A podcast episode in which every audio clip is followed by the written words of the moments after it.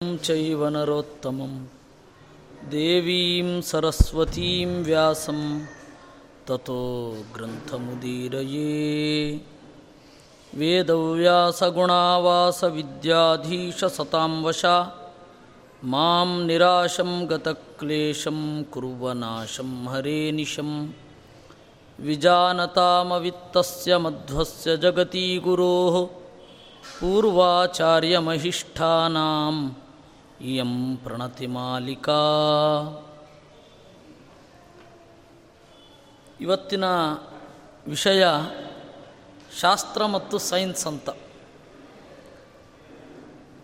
Regular ಆಗಿ ಸಂಗ್ರಹ ರಾಮಾಯಣ ನಡೀತಾ ಇತ್ತು.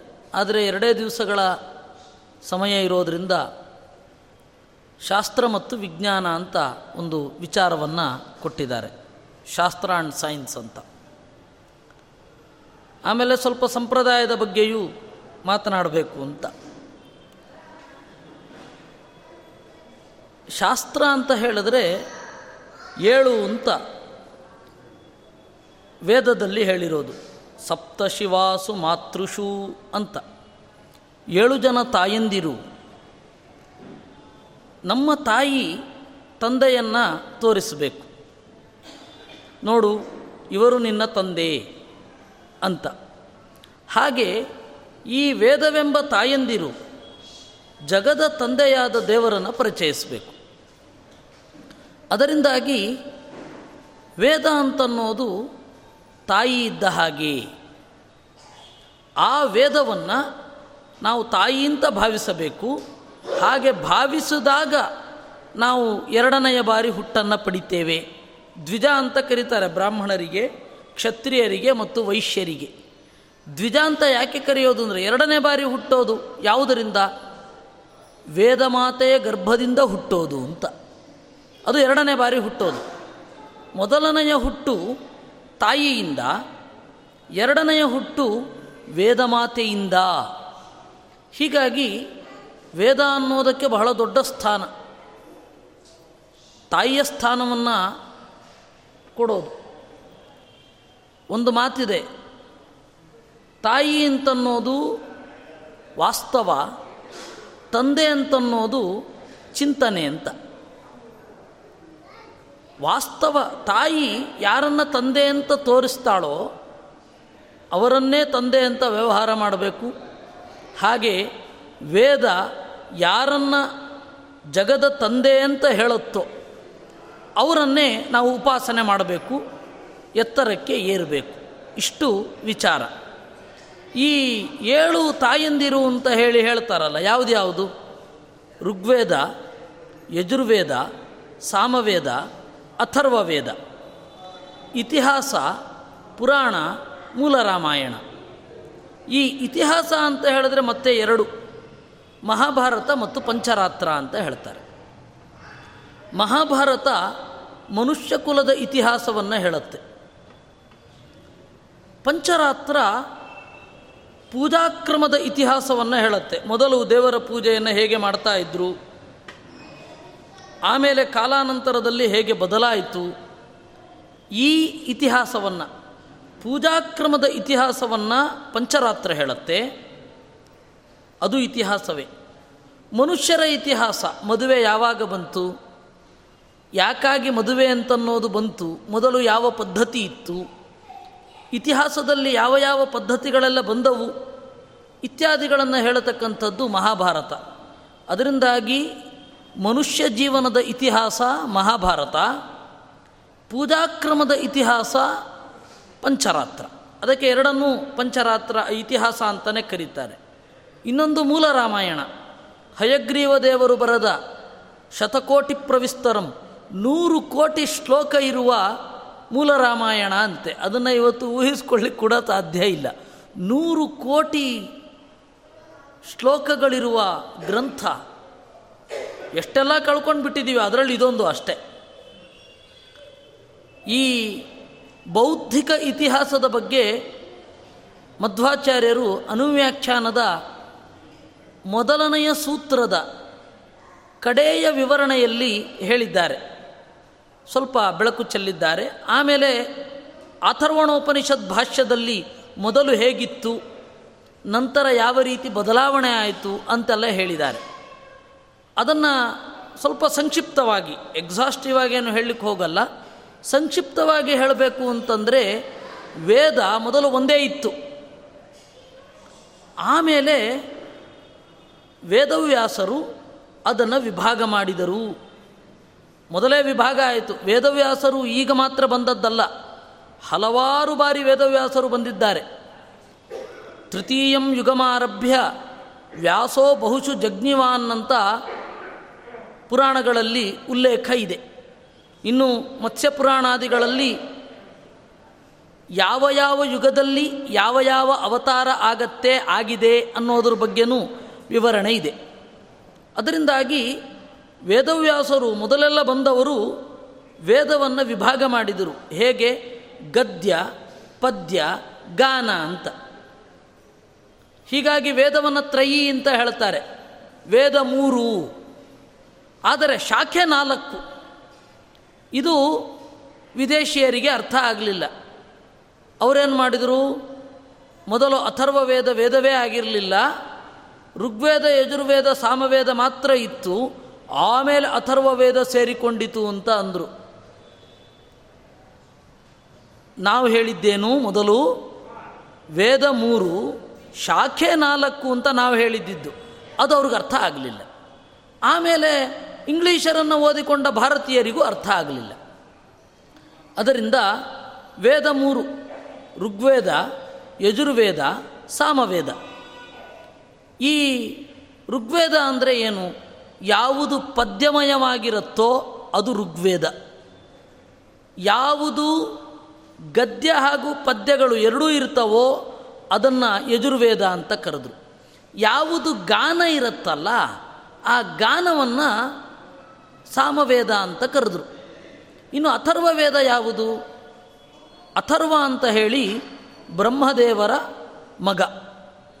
ಅವನು ಕಂಡುಹಿಡಿದುಕೊಂಡ ಮಂತ್ರಗಳನ್ನು ಅಥರ್ವ ವೇದ ಅಂತ ಕರೀತಾರೆ. ಆ ರೀತಿ ಯಾಕೆ ಕರಿಬೇಕು ಅಂದರೆ ದೇವರ ವಿಶೇಷವಾದ ವರ ಮತ್ತು ಅನುಗ್ರಹ. ಇಷ್ಟೂ ವೇದಗಳ, ಈ ಇಷ್ಟು ಮಂತ್ರಗಳನ್ನು ನಿನ್ನ ಹೆಸರಿನಲ್ಲಿ ಜನರು ಕರೆಯಲಿ ಅಂತ. ಅದಕ್ಕಾಗಿ ಅಥರ್ವ ಕಂಡ ಮಂತ್ರಗಳನ್ನು ಅಥರ್ವ ವೇದ ಅಂತ ಕರೆದರು. ಹೀಗಾಗಿ ಶಾಖೆ ನಾಲ್ಕು, ವೇದ ಮೂರು. ಹಿಂದಿನ ಶಾಸ್ತ್ರಗಳಲ್ಲಿ ಮತ್ತು ಈ ಹಿಂದಿನ ಪುರಾಣಗಳಲ್ಲಿ ತ್ರಯೀ ಅಂತ ಕರೀತಾರೆ. ಯಾಕೆಂದರೆ ಮೂರೇ ಸ್ಟೈಲ್ ಇರೋದು. ಇನ್ನೊಂದು ಇಲ್ವಲ್ಲ? ಒಂದೋ ಗದ್ಯದಲ್ಲಿ ಹೇಳಬೇಕು. ಒಂದೋ ನಾನು ಇದನ್ನು ಪದ್ಯದಲ್ಲೇ ಹೇಳಬೇಕು. ನಾನಿಲ್ಲೇ ಪದ್ಯವನ್ನು ರಚನೆ ಮಾಡಿ ಹೇಳಿದರೆ ಅದು ಪದ್ಯ. ಒಂದು ಒಂದು ವಿಚಾರವನ್ನು ಗದ್ಯದಲ್ಲಿ ಹೇಳಿದರೆ ಅದು ಗದ್ಯ. ಗದ್ಯ ಹಾಗೂ ಪದ್ಯ ಎರಡರಲ್ಲಿಯೂ ಹೇಳಿದರೆ ಗದ್ಯ ಪದ್ಯ, ಗಪದ್ಯ. ಮುರತಾನೆ ತಾನೇ ಇರೋದು. ಇನ್ಯಾವುದಿದೆ? ಅದರಿಂದಾಗಿ ತ್ರಯಿ ಎಂದರು. ಋಗ್ವೇದ, ಯಜುರ್ವೇದ, ಸಾಮವೇದವನ್ನು. ಇದನ್ನು ವೇದವ್ಯಾಸರು ವಿಭಾಗ ಮಾಡಿದರು. ನಾಲ್ಕು ಶಾಖೆಗಳಲ್ಲಿ ವಿಭಾಗ ಮಾಡಿದರು. ಅದನ್ನು ರುಚಸ್ಸ ರುಚ ಉದ್ಧೃತ್ಯ, ಋಗ್ವೇದಂ ಕೃತವಾನ್ ಪ್ರಭು ಅಂತ ಹೇಳ್ತಾರೆ. ಮೊದಲು ಎಲ್ಲ ಒಂದೇ ಇತ್ತು. ಋಗ್ವೇದ, ಯಜುರ್ವೇದ, ಸಾಮವೇದ ಒಂದೇ. ಅದನ್ನು ವೇದವ್ಯಾಸರು ವಿಭಾಗ ಮಾಡಿದರು. ಅದಕ್ಕೆ ವೇದ ವಿಭಾಗ ಮಾಡಿದವರು. ವ್ಯಾಸ ಅಂದರೆ ಎಡಿಟರ್ ಅಂತ ಅರ್ಥ ವೇದವನ್ನು ಎಡಿಟ್ ಮಾಡಿದವರು ವೇದವ್ಯಾಸರು. ಅವ್ರ ನಿಜವಾದ ಹೆಸರು ಕೃಷ್ಣ ಅಂತ. ದ್ವೀಪದಲ್ಲಿ ಹುಟ್ಟದ್ರಿಂದಾಗಿ ದ್ವೈಪಾಯನ. ಎರಡು ಸೇರಿ ಕೃಷ್ಣ ದ್ವೈಪಾಯನ ಅಂತ ಕರೆಯೋದು. ಅವರ ಮೈ ಬಣ್ಣ ಕಪ್ಪು. ಹೀಗಾಗಿ ಕೃಷ್ಣ ಮತ್ತು ನಡುಗಡೆಯಲ್ಲಿ ಹುಟ್ಟಿದ ದ್ವೈಪಾಯನ, ಹುಟ್ಟಿದ್ರಿಂದ ದ್ವೈಪಾಯನ, ಕೃಷ್ಣ ದ್ವೈಪಾಯನ ಅಂತ ಹೆಸರು. ಅದರಲ್ಲಿ ಆ ವೇದವ್ಯಾಸ ಅನ್ನೋದೊಂದು ಪದವಿ. ಆ ಪದವಿಯಲ್ಲಿ ದೇವರೂ ಬರ್ತಾನೆ, ಬೇರೆ ಋಷಿಗಳೂ ಬರ್ತಾರೆ. ಮಹಾಭಾರತವನ್ನು ಬರೆದ ವೇದವ್ಯಾಸರು ಅಂದರೆ ನಾರಾಯಣನೇ. ಇಷ್ಟು ಸೂಕ್ಷ್ಮ ಸಂಗತಿ ಇದೆ. ಯಾಕೆ ಅಂದರೆ ಒಂದೊಂದು ಯುಗದಲ್ಲಿ ಒಬ್ಬೊಬ್ಬರು ವೇದವ್ಯಾಸರು.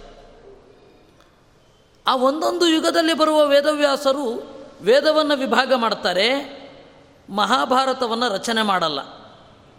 ವೇದವನ್ನು, ವಿಭಾಗವನ್ನು ಮಾಡಿ. ಮಹಾಭಾರತವನ್ನು ರಚನೆ ಮಾಡಿ, ಪುರಾಣಗಳನ್ನು ರಚನೆ ಮಾಡೋದು ನಾರಾಯಣ ವೇದವ್ಯಾಸನೇ, ಕೃಷ್ಣದ್ವೈಪಾಯನನೇ. ಬೇರೆ ಅಲ್ಲ. ಹೀಗಾಗಿ ವೇದವ್ಯಾಸರು ಬಹಳ ಜನ ಇದ್ದಾರೆ ಅಂತ ಒಬ್ಬರು ಹೌದು ಕರೆಕ್ಟ್ ಬಹಳ ಜನ ಇದ್ದಾರೆ ವೇದವ್ಯಾಸರು. ಏಕೆಂದರೆ ಮುಂದಿನ ಯುಗದಲ್ಲಿ ಅಶ್ವತ್ಥಾಮಾಚಾರ್ಯರು ವೇದವ್ಯಾಸರಾಗ್ತಾರೆ. ಮುಂದಿನ ಯುಗದಲ್ಲಿ ಅಶ್ವತ್ಥಾಮಾಚಾರ್ಯರು ವೇದವ್ಯಾಸರಾಗ್ತಾರೆ. ಆಗ ಅವರು ಮಹಾಭಾರತ ರಚನೆ ಮಾಡೋಲ್ಲ ಮಹಾಭಾರತದ ಶುದ್ಧ ಪಾಠ ಕೊಡ್ತಾರೆ. ಈಗೆಲ್ಲ ಕಲಸು ಮೇಲೋಗರ ಆಗಿದೆ, ಕೆಲವೆಲ್ಲ. ಮಹಾಭಾರತದಲ್ಲಿ ಇಲ್ಲದೇ ಇರೋದನ್ನೆಲ್ಲ ನಾವು ಇದೆ ಅಂತ ಅಂದ್ಕೊಂಡು ಬಿಟ್ಟಿದ್ದೇವೆ ಎಷ್ಟೋ ಸಂಗತಿಗಳು. ಆಚಾರ್ಯರು ಬಂದು ತಾತ್ಪರ್ಯ ನಿರ್ಣಯ ಬರೆದಿದ್ದಾರೆ, ಆದರೂ ನಮಗೆ ಆಚಾರ್ಯರ ತಾತ್ಪರ್ಯ ನಿರ್ಣಯದ ಕಡೆ ಜಾಸ್ತಿ ಗಮನ ಇಲ್ಲ. ನಮಗೆ ಮಹಾಭಾರತದ ಯಾವುದ್ಯಾವುದೋ ಕವಿಗಳೆಲ್ಲ ಬರೆದದ್ದು ಮಹಾಭಾರತ ಇದೆ ಅಂತ ಅಂದ್ಕೊಂಡು ಬಿಟ್ಟಿದ್ದೇವೆ ಎಷ್ಟು ಉದಾಹರಣೆಗೆ ರಾಮಾಯಣದಲ್ಲಿ ಲಕ್ಷ್ಮಣ ರೇಖೆ ಇದೆ ಅಂತ ಎಲ್ಲರಿಗೂ ತಲೆನಲ್ಲಿ ಇದೆ. ಲಕ್ಷ್ಮಣ ರೇಖೆ ಇಲ್ಲ. ಮಧ್ವಾಚಾರ್ಯರಾಗಲಿ, ಪುರಾಣಗಳಲ್ಲಿ ಆಗಲಿ, ವಾಲ್ಮೀಕಿಗಳಾಗಲಿ ಅದನ್ನು ಹೇಳಲಿಲ್ಲ. ನಾರಾಯಣ ಪಂಡಿತರಾಗಲಿ ಹೇಳಲಿಲ್ಲ. ಇದೆ ಅಂತ ನಾವು ಅಂದ್ಕೊಂಡ್ಬಿಟ್ಟಿದ್ದೇವೆ ಈ ತರಹ ಎಷ್ಟೋ ಕಥೆಗಳಿದೆ. ಅದು ಇದೆ ಅಂತ ಅಂದುಕೊಂಡಿದ್ದೇವೆ, ಆದರೆ ಅದು ಇಲ್ಲ. ಅದಕ್ಕಾಗಿ ನಾವು ಮೂಲನಿಷ್ಠರಾಗಿರಬೇಕು ಅಂತ ಪದೇ ಪದೇ ಒತ್ತಿ ಹೇಳೋದು ಇದೇ ಕಾರಣಕ್ಕೆ. ಇದು ವೇದವ್ಯಾಸರು ವೇದವನ್ನು ವಿಭಾಗ ಮಾಡಿ ಕೊಟ್ಟರು ವೇದ ವಿಭಾಗ ಮಾಡಿ ಕೊಡಬೇಕಾದ್ರೆ ಅವರು ಋಗ್ವೇದವನ್ನು ಇಪ್ಪತ್ತ ನಾಲ್ಕು ಶಾಖೆಗಳಾಗಿ ವಿಭಾಗ ಮಾಡಿಕೊಟ್ರು ಇವತ್ತು ನಮಗೆ ಇರೋದು ಎರಡೇ ಸಂಹಿತೆ. ಶಾಕಲ ಸಂಹಿತೆ ಮತ್ತು ಭಾಷ್ಕಲ ಸಂಹಿತೆ. ನೋಡಿದ್ರ? ಎಷ್ಟು ಕಳ್ಕೊಂಡಿದ್ದೇವೆ? ಇಪ್ಪತ್ತೆರಡು ವೇದದ ಸಂಹಿತೆಗಳನ್ನೇ ಕಳ್ಕೊಂಡ್ಬಿಟ್ಟಿದ್ದೇವೆ ದೊಡ್ಡ ನಷ್ಟ ಆಗಿದೆ, ನಮಗೆ ಮಾತ್ರ ನಷ್ಟ ಅಂತ ಅನ್ನಿಸ್ತಾನೇ ಇಲ್ಲ. ಇನ್ನು ಯಜುರ್ವೇದ, ಆ ಯಜುರ್ವೇದವನ್ನು ಸುಮಾರು ನೂರ ಒಂದು ರೀತಿಯಲ್ಲಿ ವಿಭಾಗ ಮಾಡಿಕೊಟ್ರು. ಅದರಲ್ಲಿ ಇವತ್ತು ಉಳಿದಿರೋದು ನಾಲ್ಕೋ ಐದೋ ಸಂಹಿತೆಗಳು. ಇನ್ನು ಸಾಮವೇದ ಸಾವಿರ ರೀತಿಯಲ್ಲಿ ವಿಭಾಗ ಮಾಡಿಕೊಟ್ರು. ಸಹಸ್ರಧಾ. ಇವತ್ತು ಸಾಮವೇದ ಉಳಿದಿರೋದು ಮೂರೇ ಶಾಖೆಯಲ್ಲಿ. ರಾಣಾಯಣೀಯ, ಕೌತುಮೀಯ, ದ್ರಾಹ್ಯಾಯಣೀಯ ಅಂತ ಮೂರೇ, ಜೈಮಿನೀಯ ಅಂತಲೂ ಹೇಳ್ತಾರೆ. ಮೂರೇ ಶಾಖೆ ಉಳಿದಿರೋದು. ಎಷ್ಟು ದೊಡ್ಡ ಸಂಪತ್ತನ್ನು ಕಳ್ಕೊಂಡಿದ್ದೇವೆ ನಾವು. ಅಥರ್ವ ವೇದವನ್ನು ಹನ್ನೆರಡು ಸಂಹಿತೆಗಳಲ್ಲಿ ವಿಭಾಗ ಮಾಡಿದ್ರು, ಇವತ್ತಿರೋದು ಒಂದೇ. ಪಿಪ್ಪಲಾದ ಸಂಹಿತೆ ಅಂತ. ಹೀಗೆ ಬಹಳ ಕಳ್ಕೊಂಡಿದ್ದೇವೆ. ನಾವು ಓದದೆ, ನಾವು ನಮ್ಮ ಬುದ್ಧಿಗೆ ಹಿಡಿಸದೆ ಎಷ್ಟೋ ಕಳ್ಕೊಂಡಿದ್ದೇವೆ. ಇದನ್ನಾದರೂ ನಾವು ಚೆನ್ನಾಗಿ ಓದಬೇಕಲ್ವಾ? ಇನ್ನು ಪಂಚರಾತ್ರ. ನೂರಾರು ಸಂಹಿತೆಗಳು ಇವತ್ತಿದೆ. ಅದರಲ್ಲಿ ಪ್ರಾಚೀನವಾದ ಸಂಹಿತೆಗಳು ಅಂತಂದರೆ ನಾಲ್ಕೋ, ಐದೋ. ಅಹಿರ್ಬುಜ್ಞ ಸಂಹಿತೆ, ನಾರದ ಪಂಚರಾತ್ರ, ವಿಷ್ಣು ಸಂಹಿತೆ, ಸೂತ ಸಂಹಿತೆ, ಪ್ರಕಾಶ ಸಂಹಿತೆ ಈಶ್ವರ ಸಂಹಿತೆ. ಹೀಗೆ ಐದಾರು ಸಂಹಿತೆಗಳು ಪ್ರಾಚೀನ. ಇನ್ನೆಲ್ಲ ಉಂಟು. ವಿಶ್ವಾಮಿತ್ರ ಸಂಹಿತೆ, ವಸಿಷ್ಠ ಸಂಹಿತೆ, ಗರುಡ ಸಂಹಿತೆ, ಸೌರ ಸಂಹಿತೆ ಅಂತೆಲ್ಲ ಉಂಟು. ನಮಗೆ ಗೊತ್ತಿಲ್ಲ ಎಷ್ಟು ಇಂಟರ್ಪೊಲೇಷನ್ ಆಗಿದೆ ಅಂತ.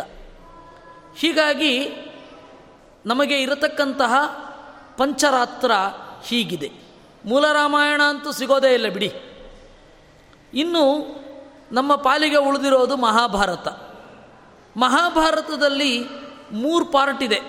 ಮೂರು ವರ್ಷನ್ನು. ಒಂದು ಔತ್ತರಾಹ ಪಾಠ ಅಂತ. ಉತ್ತರದಲ್ಲಿ ಆಗಿದ್ದು. ಅಲ್ಲಿ ಅನೇಕ ಯುದ್ಧಗಳಾಯಿತು. ಯುದ್ಧಗಳಾಗಿದ್ದರಿಂದಾಗಿ ಜ್ಞಾನವನ್ನು ಸರಿಯಾಗಿ ಕಾದಿಟ್ಟುಕೊಳ್ಳಿಕ್ಕೆ ಆಗಲಿಲ್ಲ. ಅದರಿಂದಾಗಿ ಮಹಾಭಾರತ ಎಷ್ಟು ಚಿಕ್ಕದು ಮಾಡಿದ್ರೆ ಅಷ್ಟು ಒಳ್ಳೆಯದು ಅಂತ ಮಹಾಭಾರತದ ಚಿಕ್ಕ ವರ್ಷನನ್ನು ಅವರು ಇಟ್ಕೊಂಡಿದ್ದಾರೆ. ಬೋರಿಯವರು ಅದಕ್ಕಿಂತ ಚಿಕ್ಕದು ಮಾಡಿದ್ರು. ಪೂನಾದಲ್ಲಿ ಒಂದು institution Bhandarkar Oriental Research Institute ಅಂತ. ಅವರು ಎಷ್ಟು ಚಿಕ್ಕದ್ರು ಮಾಡಿದ್ರು ಅಷ್ಟು ಒಳ್ಳೆಯದು ಅಂತ. ಯಾಕೆ ಅಂದರೆ ಅವರಿಗೆ ತಲೆಯಲ್ಲಿದ್ದದ್ದು ಬೈಬಲ್.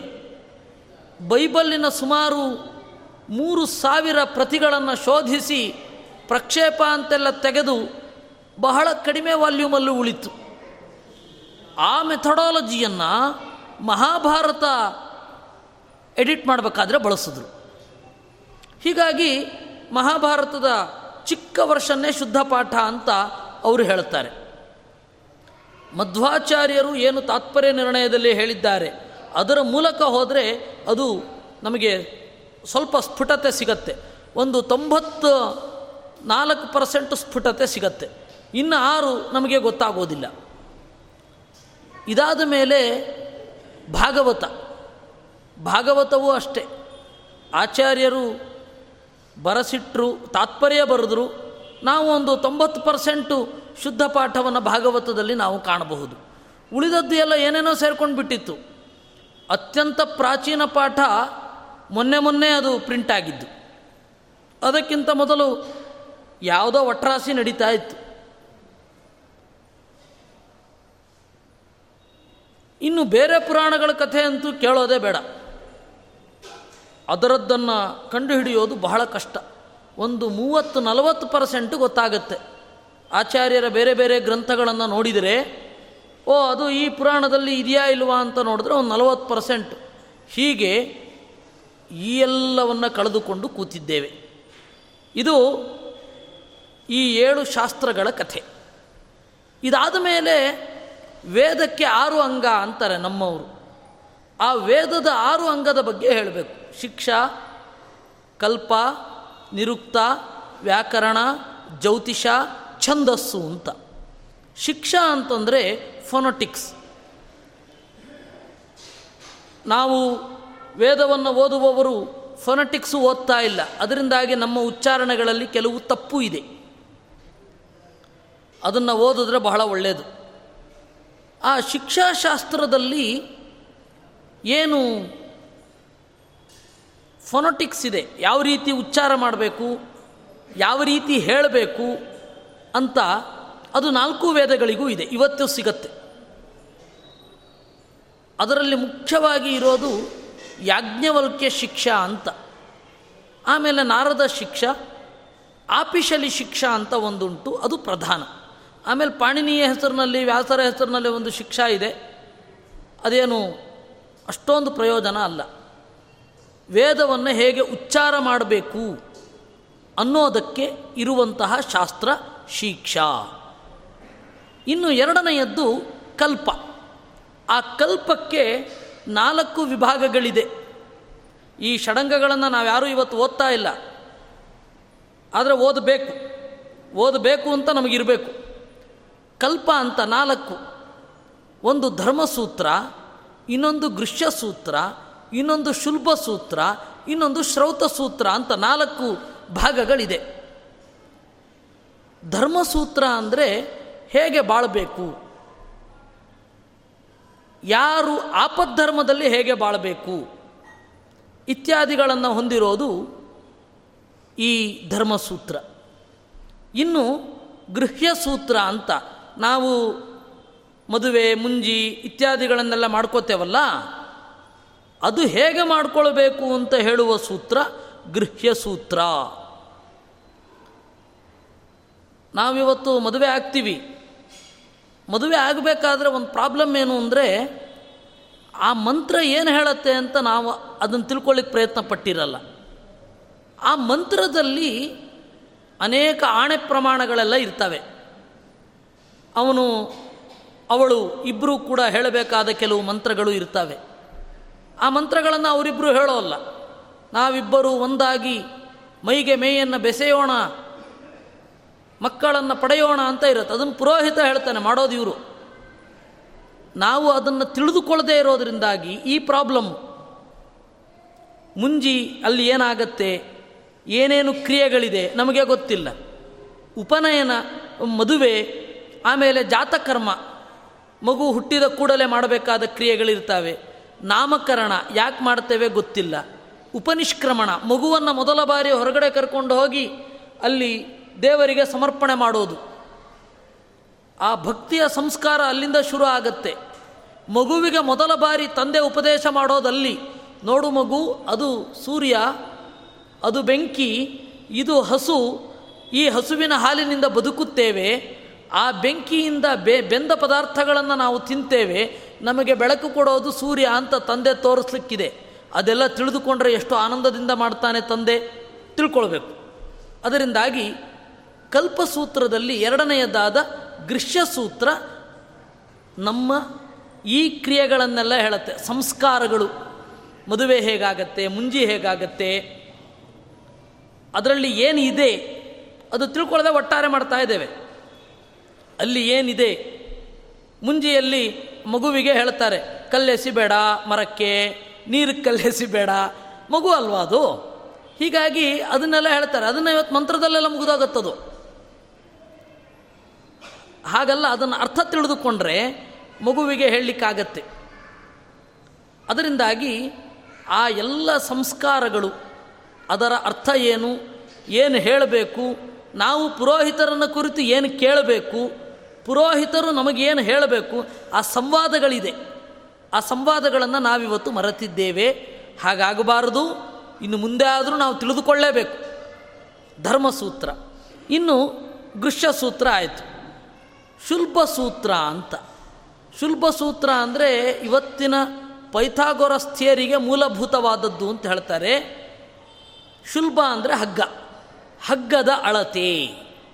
ಯಾವುದಕ್ಕೆ ಹಗ್ಗದ ಅಳತೆ? ಕುಂಡದ ಅಳತೆ ನಾವು ಎಷ್ಟು ಸಂಖ್ಯೆಯಲ್ಲಿ ಆಹುತಿಗಳನ್ನು ಕೊಡ್ತೇವೆ, ಅಷ್ಟು ಸಂಖ್ಯೆಯಲ್ಲಿ ಹೋಮಗಳ ಕುಂಡ ಶುರು ಆಗಬೇಕಾಗತ್ತೆ. ಮೂರು ಅಗ್ನಿಗಳನ್ನು ಮಾಡಿದರೆ, ಐದು ಅಗ್ನಿಗಳನ್ನು ಆರಾಧನೆ ಮಾಡಿದರೆ, ಈ ಕುಂಡಗಳ ಸಂಖ್ಯೆಯೆಲ್ಲ ಬದಲಾಗಿ ಅವುಗಳ ಪರಿಮಾಣ, ಅವುಗಳ ಒಟ್ಟಾರೆ ಉದ್ದ, ಅಗಲ, ಯಜ್ಞಶಾಲೆಯನ್ನು ಹೇಗೆ ಕಟ್ಟಬೇಕು, ಎಲ್ಲಿ ಕಿಟಕಿ ಇಡಬೇಕು ಇತ್ಯಾದಿಗಳನ್ನೆಲ್ಲ ಹೇಳತಕ್ಕಂಥದ್ದು ಶುಲ್ಬ ಸೂತ್ರ. ಆಮೇಲೆ ಶ್ರೌತ ಸೂತ್ರ. ಯಾವ ಯಾವ ವೇದದ ಮಂತ್ರಗಳನ್ನು ಯಾವ ಯಾವ ರೀತಿ ಬಳಸಬೇಕು ಅಂತ ಹೇಳೋದು ಶ್ರೌತ ಸೂತ್ರ. ನಮಗೆ ಇದರೆಲ್ಲದರ ಅರಿವು ಬೇಕಾಗತ್ತೆ. ಯಾಕೆಂದರೆ ಇದು ದೈನಂದಿನ ಜೀವನದಲ್ಲಿ ಮಾಡುವಂಥದ್ದು. ನಾವಿವತ್ತು ಹೋಮ ಮಾಡ್ತೇವೆ ಸುಮ್ಮನೆ ಹೋಗಿ ಕೊಡ್ತೇವೆ. ಪುರೋಹಿತರು ಯಾವುದೋ ಮಂತ್ರ ಹೇಳ್ತಾರೆ. ಎಷ್ಟೋ ಹೋಮಗಳು ಫಲಕಾರಿಯಾಗಲ್ಲ ಯಾಕೆ ಗೊತ್ತಾ? ನಮಗೆ ಅದರ ಐಡಿಯಾ ಏನು ಅಂತಲೇ ಗೊತ್ತಿರಲ್ಲ. ಇದು ಇಷ್ಟು ಈ ನಾಲ್ಕು ಸೂತ್ರಗಳನ್ನು ಸೇರಿದರೆ ಕಲ್ಪ ಅಂತ ಕರೀತಾರೆ. ಹೀಗೆ ವೇದದ ಆರು ಅಂಗಗಳಲ್ಲಿ ಎರಡು ಅಂಗವನ್ನು ನಾವು ನೋಡಿದೆವು. ಶಿಕ್ಷ, ಕಲ್ಪ ಅಂತ. ಇನ್ನು ವ್ಯಾಕರಣ. ವ್ಯಾಕರಣ ಯಾಕೆ ಬೇಕು ವೇದಕ್ಕೆ? ಶುದ್ಧವಾಗಿ ಉಚ್ಚಾರ ಮಾಡಲಿಕ್ಕೆ ಬೇಕು. ವೇದದ ಒಳಗಡೆ ಸಂಧಿಯನ್ನು ಹೇಗೆ ಮಾಡಬೇಕು, ಪಾದವನ್ನು ಹೇಗೆ ವಿಭಾಗ ಮಾಡಬೇಕು, ಯಾವ ರೀತಿ ಸ್ವಾಹಾಕಾರಕ್ಕೆ ಹೋಗಬೇಕಾದ್ರೆ ಯಾವ ರೀತಿ ಹೋಗಬೇಕು. ಸ್ವಾಹಾಕಾರ ಹೇಳೋದು ಬೇರೆ. ಕೇವಲ ಸಂಹಿತೆಯನ್ನು ಉಚ್ಚಾರ ಮಾಡುವುದು ಬೇರೆ. ಅದನ್ನೆಲ್ಲ ಆ ಶಾಸ್ತ್ರಗಳು ಹೇಳಿವೆ. ಅದರಂತೆ ನಾವು ನಡಿಬೇಕು. ಹೀಗಾಗಿ ಅದು ವ್ಯಾಕರಣ ಗೊತ್ತಿರಬೇಕು ನಮಗೆ. ಇದಾದ ಮೇಲೆ ಶಿಕ್ಷ, ಕಲ್ಪ, ವ್ಯಾಕರಣ, ನಿರುಕ್ತ. ನಿರುಕ್ತ ಅಂತಂದರೆ ಒಂದು ಪದವನ್ನು ಹೇಗೆ ಬಿಡಿಸೋದು? ಆ ಪದಕ್ಕೆ ಆ ಪದ ಒಂದು ಗುಣವನ್ನು ಹೇಳುತ್ತೆ. ಆ ಗುಣ ಯಾವ ವಸ್ತುವಿನಲ್ಲಿದೆಯೋ ಅದನ್ನು ಆ ಪದದಿಂದ ಕರಿಬೇಕು. ಇದು ಸಂಸ್ಕೃತದ ನಿಯಮ. ಹೀಗೆ ಮಾಡಲಿಲ್ಲ ನಂತರದ ಭಾಷೆಗಳಲ್ಲಿ, ವಿಶೇಷತಃ ಇಂಗ್ಲೀಷಿನಲ್ಲಿ. ಅದು ಏನೋ ಒಂದಿರುತ್ತೆ, ಇವರೇನೋ ಒಂದು ಕರೀತಾರೆ. ಇವರು ಕರೆಯೋದಕ್ಕೂ, ಆ ವಸ್ತುವಿನ ಸ್ವಭಾವಕ್ಕೂ ಒಂದಕ್ಕೊಂದು ಸರಿ ಬೀಳಲ್ಲ. ಉದಾಹರಣೆಗೆ ಸ್ಯಾಲರಿ. ಸ್ಯಾಲರಿ ಅಂದರೆ ಏನು ಗೊತ್ತಾ? ಉಪ್ಪಿನ ಕೂಲಿ ಅಂತ ಅರ್ಥ ಸಮುದ್ರ ಪ್ರದೇಶದಲ್ಲಿ ಕೆಲಸ ಮಾಡ್ತಾ ಇದ್ದವರು ತಿಂಗಳ ಆ ಒಂದು ಕೂಲಿಯನ್ನು ಪಡಿತಾರೆ ಉಪ್ಪಿನ ಕೂಲಿ. ಒಂದಿಷ್ಟು ಉಪ್ಪನ್ನು ಕೊಡೋದು. ಅವರು ಅದನ್ನು ಬಾರ್ಟರ್ ಸಿಸ್ಟಮ್ನಲ್ಲಿ ಅದನ್ನು ಎಕ್ಸ್ಚೇಂಜ್ ಮಾಡ್ಕೊಳ್ತಾ ಇದ್ದರು ಅದನ್ನು ಸ್ಯಾಲರಿ ಅಂತ ಕರಿತಾ ಇದ್ರು. ನಾವು ಇವತ್ತು ಕೂಡ ಅದನ್ನೇ ಸ್ಯಾಲ್ರಿ ಅಂತ ಇವತ್ತೆಲ್ಲ ಅಕೌಂಟ್ ಅಕೌಂಟ್ ಟ್ರಾನ್ಸ್ಫರ್ ಆಗೋಗುತ್ತೆ. ಆದರೂ ಅದನ್ನು ಸ್ಯಾಲ್ರಿ ಅಂತ ಕರಿತೇವೆ. ಯಾಕೆ ಹೇಳಿದೆ ಅಂದರೆ ಇಂಗ್ಲೀಷಿನಲ್ಲಿ ಪದಕ್ಕೂ ಅರ್ಥಕ್ಕೂ ಸಂಬಂಧ ಇರಲ್ಲ. ಸಂಸ್ಕೃತದಲ್ಲಿ ಪದಕ್ಕೂ ಅರ್ಥಕ್ಕೂ ಸಂಬಂಧ ಇದೆ. ಅದನ್ನು ಹೇಳಿಕೊಡತಕ್ಕಂತಹ ಶಾಸ್ತ್ರ ನಿರುಕ್ತ. ಇನ್ನು ಜ್ಯೋತಿಷ. ಜ್ಯೋತಿಷದಲ್ಲಿ ಎರಡು ಭಾಗ ಇದೆ. ಒಂದು ಫಲಜ್ಯೋತಿಷ, ಇನ್ನೊಂದು ಸಿದ್ಧಾಂತ ಜ್ಯೋತಿಷ ಅಂತ.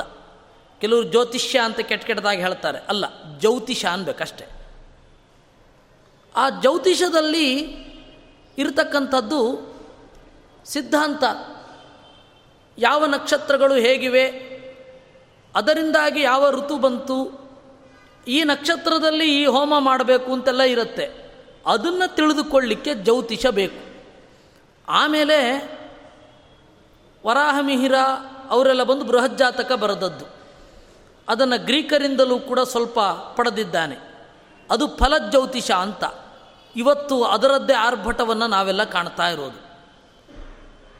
ಆ ಜ್ಯೋತಿಷಿಗಳು ಅನ್ಸ್ಕೊಂಡವರು ಇದರಲ್ಲಿ ಕುಳಿತರೆ ಯಾರು, ಟಿ ವಿ ಮುಂದೆ ಕುಳಿತರೆ ಅವ್ರಿಗೆ ಲಂಗು ಲಗಾಮಿರಲ್ಲ ಏನೇನೋ ಹೇಳ್ತಾ ಇರ್ತಾರೆ. ಬಹಳ ಜನರಿಗೆ ಸಂಸ್ಕೃತ ಅಂದರೆ ಜ್ಯೋತಿಷ ಅಂತ ಒಂದು ಬಂದ್ಬಿಡತ್ತೆ. ಒಂದು ಬಾರಿ ನಮ್ಮ ಸ್ವಾಮಿಗಳ ಜೊತೆಗೆ ಎಲ್ಲೋ ಹೋಗಬೇಕಾಯ್ತು. ಅಲ್ಲಿ ಯಾರೋ ಒಬ್ಬರು ಕೇಳಿದ್ರು, ಇವ್ರು ಯಾರು ಅಂತ? ಅದು ಉತ್ತರದ ಕಡೆ ಆದ್ದರಿಂದಾಗಿ ಅವರಿಗೆ ನಮ್ಮ ಸ್ವಾಮಿಗಳ ಪರಿಚಯ ಜಾಸ್ತಿ ಇರಲಿಲ್ಲ. ನಾನು ಹೇಳ್ತಾ ಇರೋದು, ನಾನು ಪಾಠ ಕಲಿತ ಗುರುಗಳು ಪೇದಾವರ ಸ್ವಾಮಿಗಳು ಅವ್ರ ಜೊತೆಯಲ್ಲಿದ್ದಾಗ, ಉತ್ತರದಲ್ಲಿ ಹೋದಾಗ ಯಾರೋ ಒಬ್ಬರು ಬಂದು ಕೇಳಿದ್ರು, ಯಾರಿದು ಅಂತ. ನಾನು ಬಹಳ ಉತ್ಸಾಹದಿಂದ ಎಲ್ಲ ಹೇಳಿದೆ ಅವ್ರ ಬಗ್ಗೆ. ಅವರೊಂದು ಸ್ವಲ್ಪ ದೂರದಲ್ಲಿದ್ದರು ನಾನು ಸ್ವಲ್ಪ ಹಿಂದೆ ಇದ್ದೆ, ಹೇಳಿದೆ. ಅದಕ್ಕೆ ಅವ್ರು ಕೇಳಿದ್ರು, ಜ್ಯೋತಿಷ ಬರುತ್ತಾ? ಬರಲ್ಲ. ಮತ್ತೇನು, ಏನು ಕಟ್ಕೊಂಡು ಏನು ಪ್ರಯೋಜನ ಅಂತಂದರು. ಸಂಸ್ಕೃತ ಬರುತ್ತೆ ಅಂತೀರ ಜ್ಯೋತಿಷ ಬರಲ್ವಾ ಅಂತ ಅವ್ರಿಗೆ. ಸಂಸ್ಕೃತ ಇಸ್ ಈಕ್ವಲ್ ಟು ಜ್ಯೋತಿಷ ಅಂತ ಆಗೋಗಿದೆ ಇವತ್ತು. ಸಂಸ್ಕೃತ ಬಂದವರಿಗೆ ಜ್ಯೋತಿಷ ಬರಲೇಬೇಕು. ಆದರೆ ವೇದ ಹೇಳತಕ್ಕಂಥದ್ದು ಆಸ್ಟ್ರಾನಮಿ, ಆಸ್ಟ್ರಾಲಜಿ ಅಲ್ಲ. ಆಸ್ಟ್ರಾನಮಿ ಹೇಳಿದರೆ ನಾವು ರಾಶಿಗಳನ್ನು ಮತ್ತು ನಕ್ಷತ್ರಗಳನ್ನು, ತಿಥಿಗಳನ್ನು ಕೇವಲ ಹಾಗೆ ಪರಿಗಣಿಸಿ ನಾವು ಮಾಡತಕ್ಕಂಥದ್ದು. ಕ್ರಿಯೆಗಳನ್ನು, ಸತ್ಕರ್ಮಾನುಷ್ಠಾನಗಳನ್ನು ಮಾಡತಕ್ಕಂಥದ್ದು. ನಕ್ಷತ್ರವನ್ನು ಆಧರಿಸಿ ಎಷ್ಟೋ ಕ್ರಿಯೆಗಳಿದೆ. ಉದಾಹರಣೆಗೆ ನಾವು ಶ್ರವಣ ನಕ್ಷತ್ರ ಬಂದಾಗ ವಿಷ್ಣು ಪಂಚಕ ಉಪವಾಸ ಮಾಡ್ತೇವೆ. ಐದು ಉಪವಾಸಗಳಲ್ಲಿ ಅದು ಒಂದು.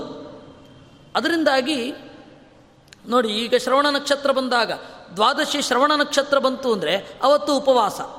ಆದರೆ ನಾವೆಲ್ಲ ಹೇಳೋದು ಎರಡು ಏಕಾದಶಿ ಅಂತ. ಎರಡು ಏಕಾದಶಿ ಏಕಾದಶಿ ಎರಡಲ್ಲ, ಏಕಾದಶಿ ಒಂದೇ. ಉಪವಾಸ ಎರಡು. ನಾವೆಲ್ಲ ಹೇಳೋದು ಹೇಗೆ ಅಂದರೆ ಎರಡು ಏಕಾದಶಿ ಬಂತು ಅಂತ. ಅಲ್ಲ, ಎರಡು ಉಪವಾಸ ಏಕೆಂದ್ರೆ ನಮಗೆ ಏಕಾದಶಿ ಅಂದರೆ ಉಪವಾಸ ಅಂತ ಹಾಗೆ. ಅಲ್ಲ, ಎರಡು ಉಪವಾಸ, ಏಕಾದಶಿ ಮತ್ತು ದ್ವಾದಶಿಯೇ ಇದು ನಕ್ಷತ್ರಗಳು ಯಾವಾಗಿದೆ ಅಂತ ತಿಳ್ಕೊಳ್ಬೇಕಾದ್ರೆ ನಮಗೆ ಜ್ಯೋತಿಷ್ಶಾಸ್ತ್ರದ ಜ್ಞಾನ ಬೇಕು. ಇದಕ್ಕೆ ಆಸ್ಟ್ರಾನಮಿ ಬೇಕು, ಹೀಗಾಗಿ ಅದು ವೇದದ ಅಂಗ ಅಂತಂದರು. ಆಮೇಲೆ ಛಂದಸ್ಸು. ಛಂದಸ್ ಅಂತ ಹೇಳಿದ್ರೆ ಸ್ಥೂಲವಾಗಿ ಮೀಟರ್ ಅಂತ ಹೇಳಬಹುದು. ಒಂದು ಪದ್ಯದ ನಡೆ, ಅದನ್ನು ನಾವು ತಿಳ್ಕೊಳ್ಬೇಕು. ನಾವು ಗಾಯತ್ರಿ ಮಂತ್ರವನ್ನು ಜಪ ಮಾಡಬೇಕಾದ್ರೆ ಯಾವ ಮಂತ್ರವನ್ನು ಜಪ ಮಾಡಬೇಕಾದ್ರೂ ನೋಡಿ ಹೇಳ್ತೇವೆ. ಮೊದಲು ಋಷಿಯ ಸ್ಮರಣೆ. ಅಸ್ಯ ಮಂತ್ರಸ್ಯ, ವಿಶ್ವಾಮಿತ್ರ ಋಷಿ ಇದನ್ನು ಕಂಡಿಡಿದವ ಯಾರು? ವಿಶ್ವಾಮಿತ್ರ, ಅವರನ್ನು ನೆನಪಿಸಿಕೊಳ್ಬೇಕು. ಆಮೇಲೆ ಯಾವ ಛಂದಸ್ಸಿನಲ್ಲಿರೋದು? ದೈವಿ ಗಾಯತ್ರಿ ಛಂದ, ಗಾಯತ್ರಿ ಛಂದಸ್ಸು. ಗಾಯತ್ರಿ ಅನ್ನೋದು ಇಪ್ಪತ್ತ ನಾಲ್ಕು ಅಕ್ಷರಗಳ ಒಂದು ಛಂದಸ್ಸು. ಇದಾದ ಮೇಲೆ ದೇವತೆ ಯಾರು?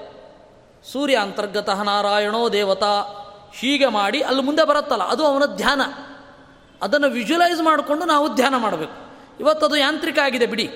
ಯಾಕಂದರೆ ನಮಗೆ ಸಂಸ್ಕೃತ ಬರೋಲ್ಲ. ಸಂಸ್ಕೃತ ಕಲಿಬೇಕು ಅಂತ ನಾವು ಅಂದ್ಕೊಂಡಿಲ್ಲ ದೇವ್ರಿಗೆ ಅರ್ಥ ಆದರೆ ಸಾಕು ಅಂತ ನಾವು ಅಂದ್ಕೊಂಡಿದ್ದೇವೆ ಸಾಧ್ಯವಾದಷ್ಟು ಅದರ ಅರ್ಥವನ್ನು ನಾವು ತಿಳ್ಕೊಳ್ಬೇಕು.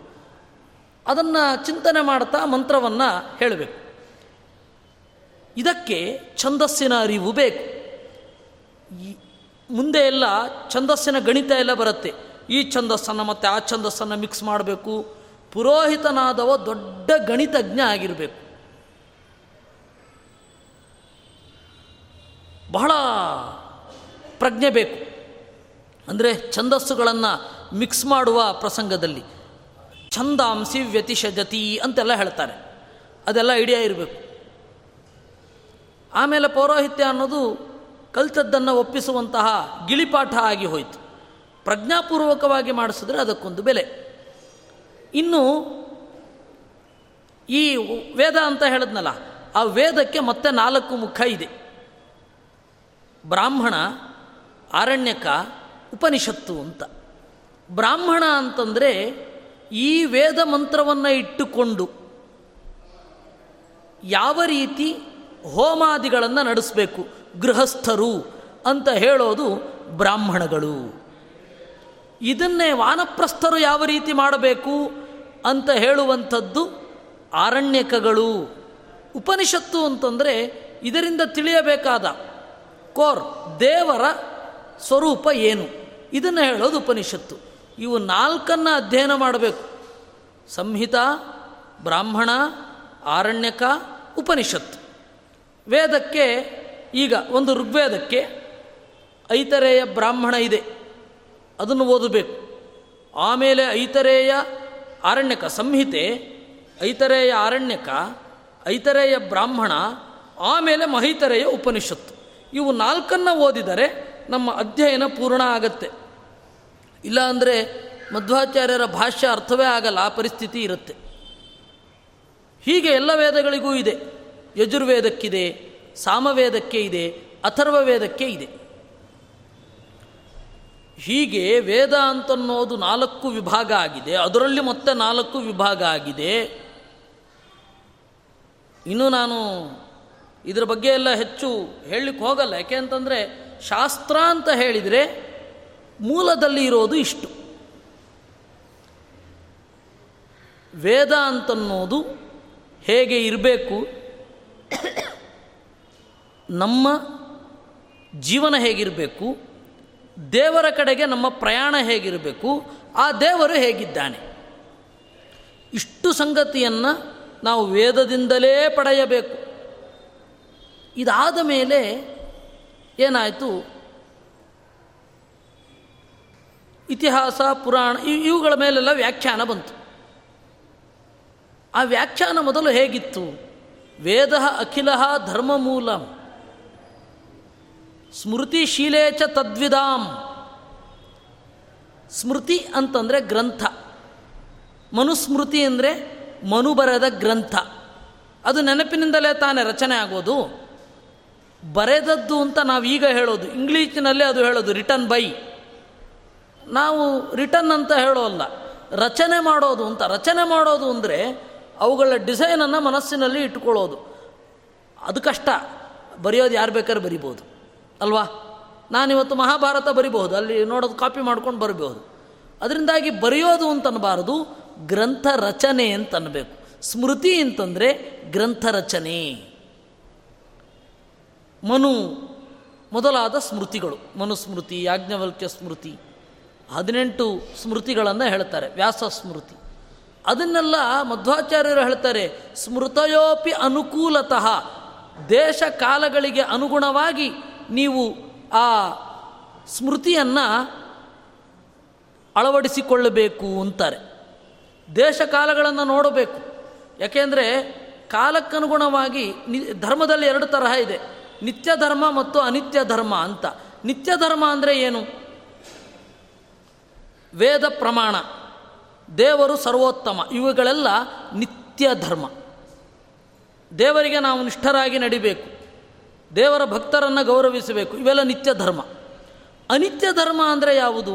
ಅದು ಬದಲಾಗ್ತಾ ಇರುತ್ತೆ. ಕಾಲದಿಂದ ಕಾಲಕ್ಕೆ ನೋಡಿ ನಮ್ಮ ಹಿರಿಯರೆಲ್ಲ ಹಿಂದೆ ಗಾಡಿ ಹತ್ತುತ್ತಾ ಇರಲಿಲ್ಲ. ನಡೆದಾಡಿಕೊಂಡು ಹೋಗ್ತಾ ಇದ್ರು. ಈಗ ನಾವು ಗಾಡಿಯಲ್ಲಿ ಹತ್ತುತ್ತೇವೆ. ಈ ತರಹ ಬದಲಾವಣೆಗಳಾಗಿದೆ.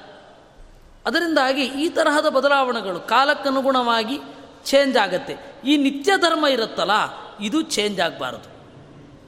ವೇದಗಳು ಹೇಳುವಂತಹ ನಿತ್ಯ ಧರ್ಮ ಇದು. ಇನ್ನು ಉಳಿದ ಧರ್ಮವನ್ನು ಅನುಕೂಲಕ್ಕೆ ತಕ್ಕಷ್ಟು, ಮನಸ್ಸಿಗೆ ಸಮಾಧಾನವಾಗುವಷ್ಟು ಮಾಡಬೇಕು. ನಾವೊಂದು ಧರ್ಮ ಮಾಡಲಿಕ್ಕೆ ಹೊರಟಿದ್ದೇನೆ, ಮನಸ್ಸಿಗೆ ವಿಪರೀತ ಕಿರಿಕಿರಿ ಅಂತಂದರೆ, ಬಿಟ್ಟು ಬಿಡು ಆಚಾರಶ್ಚೈವ ಸಾಧೂನಾಂ ಆತ್ಮನಸ್ತುಷ್ಟಿರೇವಚ ನೀನು ನೆಮ್ಮದಿಯಿಂದ ಮಾಡಬೇಕು. ನೀನು ಮಡಿಯಲ್ಲಿ ಸ್ನಾನ ಮಾಡಿ ದೇವರ ಪೂಜೆಗೆ ಕೂತಾಗ ವಿಪರೀತ ಸಿಟ್ಟು ಬರೋದಿದ್ದರೆ ಅಂತಹ ಮಡಿ ಮಾಡಬೇಡ. ಅಂದರೆ ಅದರ ಅರ್ಥ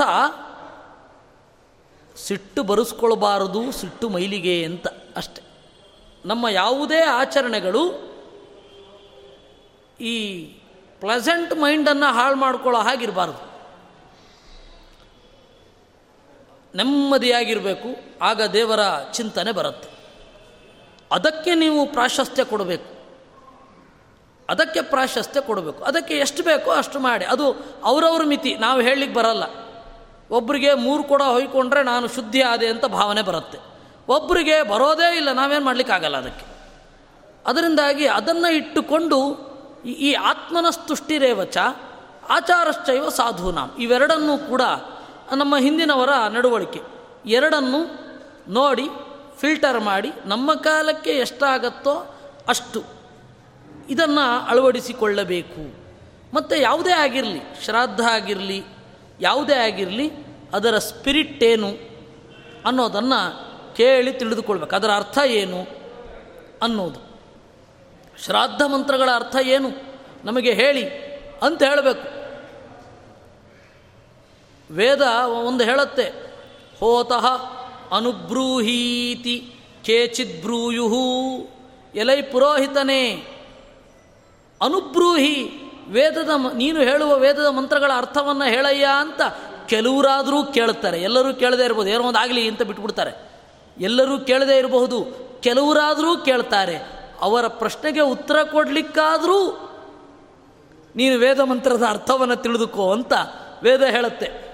ಅದರಿಂದಾಗಿ ಆ ವೇದ ಮಂತ್ರದ ಅರ್ಥವನ್ನು ನನಗೆ ಹೇಳಿ ಅಂತ ಕೇಳಬೇಕು. ಅದನ್ನು ಸಾಧ್ಯವಾದಷ್ಟು ಕರ್ಮಕಾಲದಲ್ಲಿ ಅನುಸಂಧಾನ ಮಾಡಬೇಕು. ಅವಾಗ ಸಂಪನ್ನ ಆಗತ್ತೆ. ನೋಡಿ ಅವಾಗ ನಿಮಗೆ ಸಿಗುವ ಮನಃಶಾಂತಿ ಎಷ್ಟು ಚೆನ್ನಾಗಿರುತ್ತೆ. ನಿಮಗೆ ಯಾವ ರೀತಿ ಸಂತೋಷ ಆಗತ್ತೆ ಅಂತ ಆಮೇಲೆ ನನ್ನ ಹತ್ರ ಬಂದು ಹೇಳಿ. ಅದರಿಂದ ಇದು ಶಾಸ್ತ್ರ ಆಯಿತು. ಶಾಸ್ತ್ರ ಇಷ್ಟು ಅಂತ ಹೇಳಿದ ಮೇಲೆ ಸೈನ್ಸ್ ಬಗ್ಗೆ ಹೇಳಲಿಕ್ಕಾಗಲೇ ಇಲ್ವಲ್ಲ? ಆಗಲ್ಲ. ಸೈನ್ಸು ಮತ್ತು ಶಾಸ್ತ್ರ ಎರಡು ಒಂದೇ ಅಲ್ಲ, ಎರಡು ಎಕ್ಸ್ಟ್ರೀಮ್ಗಳಿದೆ ನಮ್ಮಲ್ಲಿ. ಒಂದು ಶಾ, ಸೈನ್ಸಲ್ಲಿ ಹೇಳಿದರೆ ನಮ್ಮ ಶಾಸ್ತ್ರದಲ್ಲಿ ಹೇಳಿದೆ ಅಂತ. ಇಲ್ಲ. ಮೊದಲೇ ಹೇಳಿದರೆ ಯಾಕೆ ಮೊದಲೇ ಗೊತ್ತಾಗ್ತಾ ಇರಲಿಲ್ಲ? ಸೈನ್ಸಿನ ಉದ್ದೇಶ ಏನು, ಶಾಸ್ತ್ರದ ಉದ್ದೇಶ ಏನು? ಎರಡು ಬೇರೆ ಬೇರೆ. ಎರಡು ಒಂದೇ ಅಂತ ಹೇಳುವವರು ಒಂದು. ಸೈಂಟಿಫಿಕ್ ಆಗಿಲ್ಲದೆ ಹೋದರೆ ಶಾಸ್ತ್ರ ತಗೊಳ್ಳಲ್ಲ ಅಂತ ಇನ್ನೊಂದು. ಎರಡು ಎಕ್ಸ್ಟ್ರೀಮ್ಗಳಿದೆ. ಸತ್ಯ ಇವೆ, ಇವೆರಡರ ನಡುವೆ ಇದೆ. ಅದು ಏನು ಅಂತ ಸ್ವಲ್ಪ ನಾಳೆ ನೋಡೋಣ. ಕೃಷ್ಣಾರ್ಪಣ ಮಸ್ತು